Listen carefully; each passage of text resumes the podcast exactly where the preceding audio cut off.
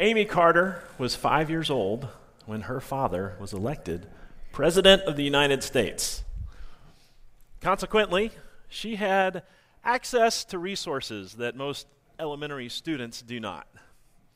When she was in the fourth grade, she was struggling with an assignment, and the topic was the Industrial Revolution. So she asked her mom for help. Well, her mother, First Lady, Rosalynn Carter, uh, read the assignment, read the question, and she found it confusing too. So she took the initiative. She picked up the phone and she called an aide who worked at the Labor Department. The aide said, We'll look into it, and hung up. That was Friday afternoon. Sunday afternoon, a large box truck pulled up in front of the White House, filled with reams and reams of paper and research. See, the Labor Department assumed that this request was coming directly from the president.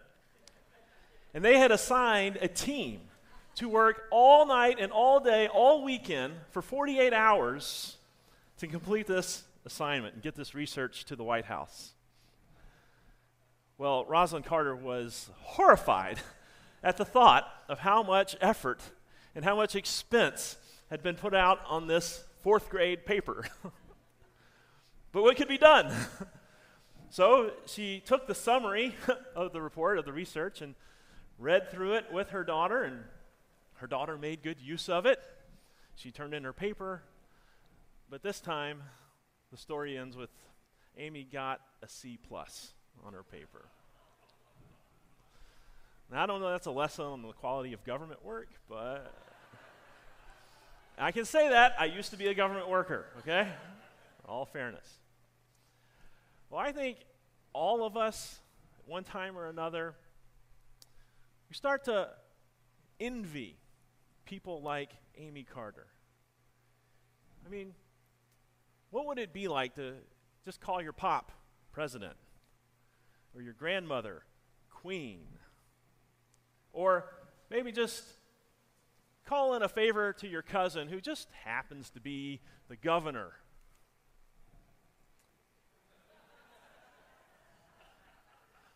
Disclaimer is a very distant cousin.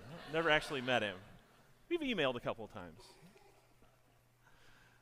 I think a lot of us have this idea that oh, if only I had blue blood, if only I had been born with a silver spoon in my mouth, life would be easier. Boy, have I got news for you. Christ is in you, and you are in Christ. You have access to wisdom and resources that Washington doesn't even know about. From the heavenly perspective, when God looks down upon you, He doesn't just see a human being, He sees a temple of the Holy Spirit, in whom God dwells, through whom God speaks. Ephesians 2 tells us that God has raised us up with Christ and seated us with Him in the heavenly places. You have a seat in the heavenly places. Now, you, you may not be able to get a seat on the Supreme Court. You may not even be able to get a seat to the Super Bowl here in a couple of weeks. But you have a seat with Christ in the heavenly places. The scriptures go so far as to say that you even smell like Christ. The aroma of Christ to God. You have the fragrance of Christ. When you go in to get a haircut, you fill that room with the fragrance of Christ. You change the atmosphere. When you go in to get a manicure, the fragrance of Christ follows you into that room. So, no more of this. If only I had blue blood. If only I was born with a, a silver spoon in my mouth.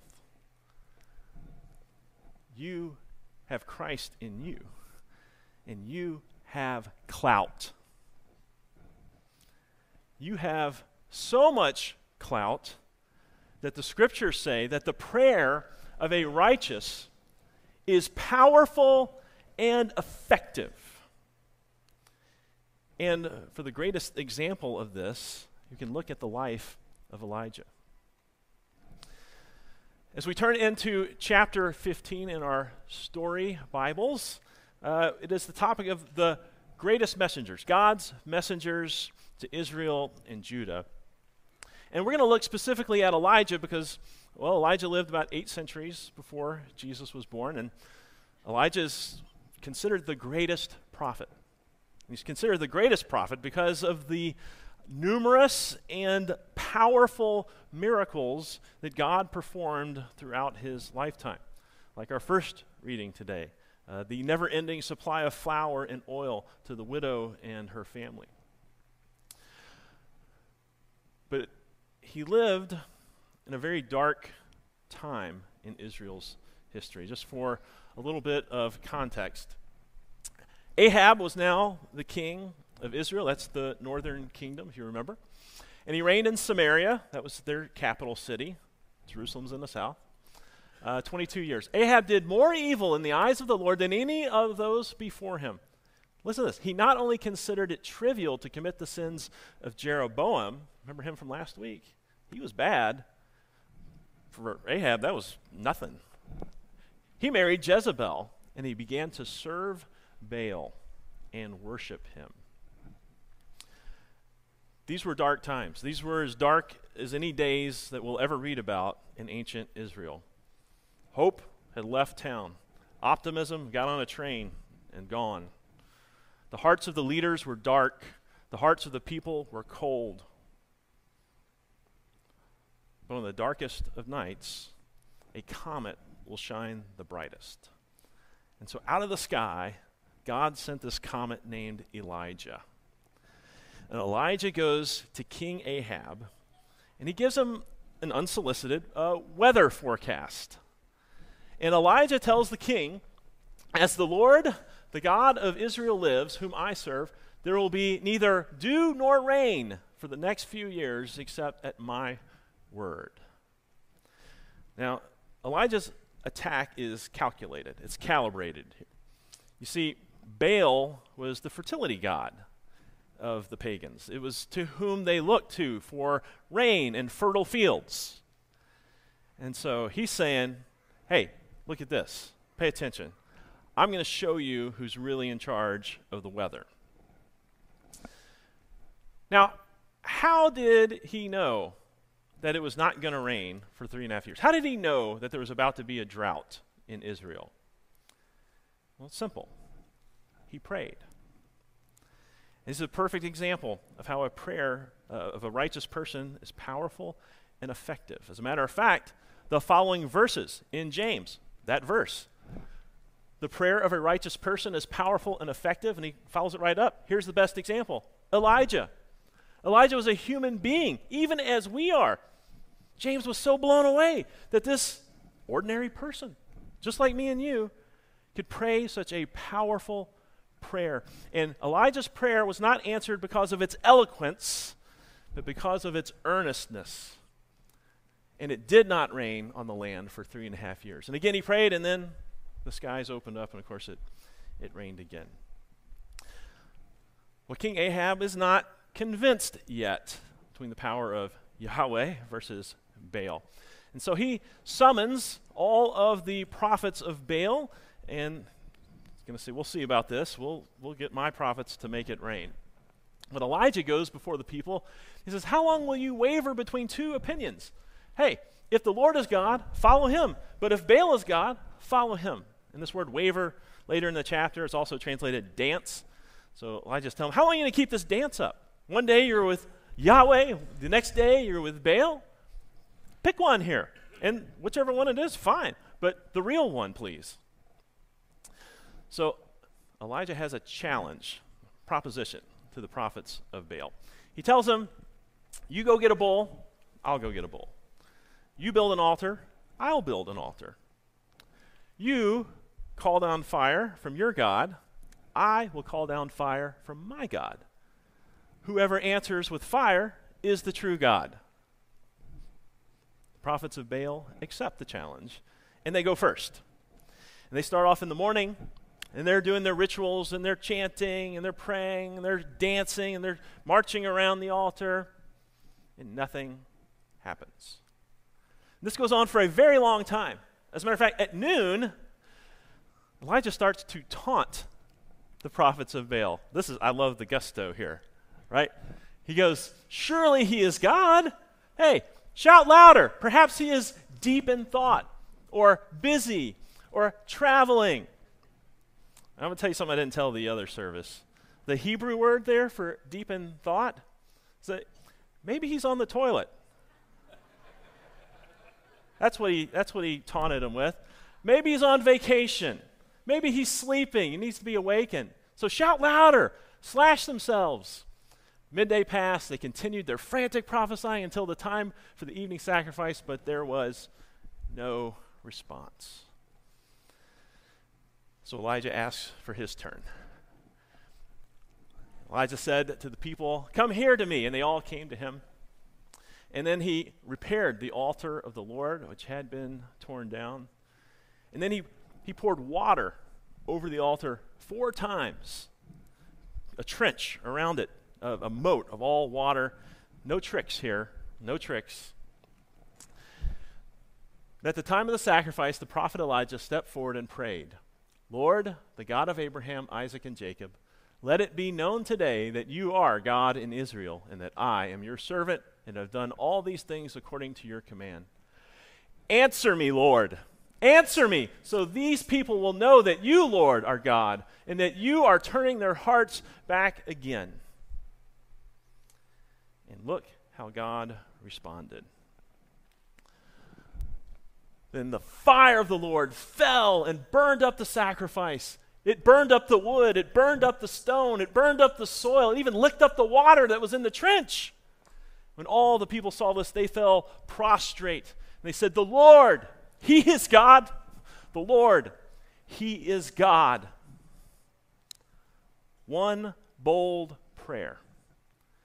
And look at the power that is unleashed from heaven. Powerful and effective. God delighted to hear the prayer of Elijah, that bold prayer. He delighted in it. I'm so happy to tell you, God delights in your prayers too. Will you stand on this promise that you are never without hope because you are never without prayer? You are never without hope because you're never without prayer. Another translation of that verse in James says, When a believing person prays, great things happen. Someone listening to my voice right now here online feels like they have no hope. Feel like you're at the end of your rope. You're out of options. There's nowhere else to turn. You run out of patience. Your life is marked with despair and discouragement. You feel like there's no hope, but there is. You're never without hope because you're never without prayer. God invites you, He enlists you, He even commands you to pray. And He promises to listen. Now, why would God listen to me? I, I can't even get the customer service people with credit card coming to call me back. Why, would, why do I have God's attention? Your prayers matter to God because you matter to God. When you came to faith, wherever that was, through the Word, through the water and the Word, as a child, as an adult, you received this great gift of faith. And it was faith in Jesus Christ, whose sacrifice paid for, cleanses us from all of our sins. All of your sins are forgiven. But more than that happened on that day. Yes, you were given that great gift of faith, but you were also at that same time given authority, you were given an assignment. You were given authority for the present and an assignment for the future. You were given the authority right now, as in whatever you bind on earth will be bound in heaven. Whatever you loose on earth will be freed in heaven. Jesus told us if you say that mountain, be moved, it'll be moved and cast into the sea.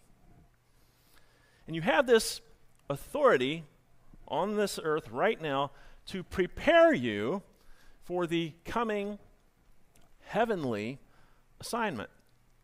You see, between uh, now and the time that Jesus returns from heaven or takes us to heaven, uh, we are on the job training for our future assignment.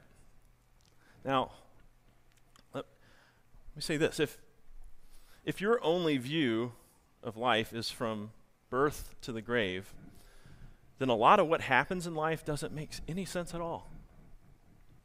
But if you have and believe by faith that the next part of life is the best part of life, that this part of life is just a tiny fraction of the eternal life that God has given us in Jesus Christ, well, then some of the things in this world start to make a little bit of sense.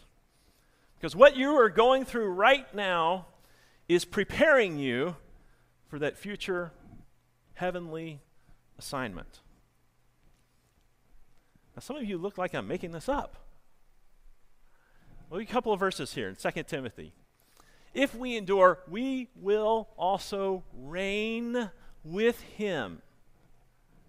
In Revelations, we are sure that we will reign on earth. You will reign in the new earth. You have a seat in heavenly places with Christ. You will have an assignment. There's going to be work to do in heaven. It's not floating around on clouds and playing harps, whatever weird stuff that is. It's going to be awesome. It's going to be fun.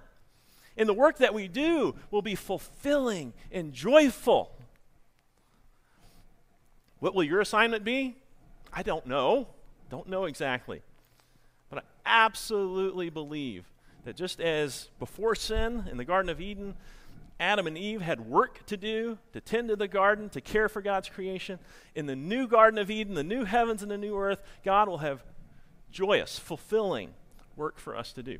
And what we are doing now, what you are going through, is preparing you for whatever that new assignment is going to be. And one of the things that God uses to prepare us for that future assignment is prayer. Talking to God, sharing your fears and your hurts with God, making requests to God, taking note when God says yes, taking note when God says no, wondering why God says yes, wondering why God says no. Prayer is so much more than just asking God to find you a parking space. Prayer is access to the creator of the universe. It is a high privilege, and it unleashes heavenly power down upon this earth into our lives and the lives of our family and friends. So, this January, I have been your pastor for seven years. Seven years here in Arizona, seven years at Desert Foothills. If I have any credibility with you, I will cash it all in on this statement. As a church, we can fail at a lot of things, but if we fail at prayer, we fail at everything. We may stumble when it comes to strategy. We may fumble when it comes to facilities. but if we fail at prayer, we forget our place and we forget our Heavenly Father. Let us be a people of prayer, a, a people who see prayer as the first step. I heard about a church meeting. I'm not saying I was ever there. I heard about a church meeting. The elders were trying to discuss, trying to make a decision. It's very complicated, very maybe argumentative. And finally, one of them said, Well, maybe we should pray about it. And another one said, Has it come to that?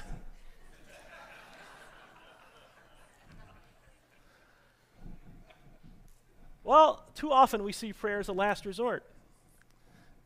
We want to be people who see prayer as the first step in the high privilege of speaking to our Creator and our Savior and our Lord.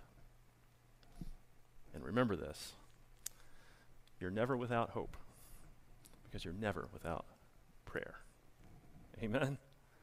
Amen. Let's all stand up and then we'll have our prayer and our closing.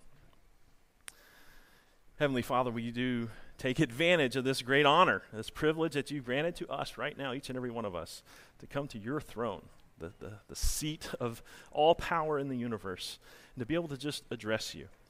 Lord, the angels, you say, even look upon us with awe because we are, we are known as your children, children of God. And then when, when we raise our hand and we make a request, the angels go silent and they give us preeminence and priority. Lord, we come to you with everything that is on our hearts today the troubles, the worries, the fears, the uncertainty, the hurts, the sicknesses, the diseases. Lord, the turmoil in relationships. Lord, we lay it all at your feet and we pray for your powerful, miraculous healing, body, mind, and soul for us and for all people. That you strengthen our faith in Jesus Christ each and every day, and we realize that all the trials we go through are preparing us for a very glorious and a very amazing assignment that you have for us in the world to come. Until that day, Lord, when you return, uh, we offer all our praise and worship and glory to you, one God, now and forever. Amen.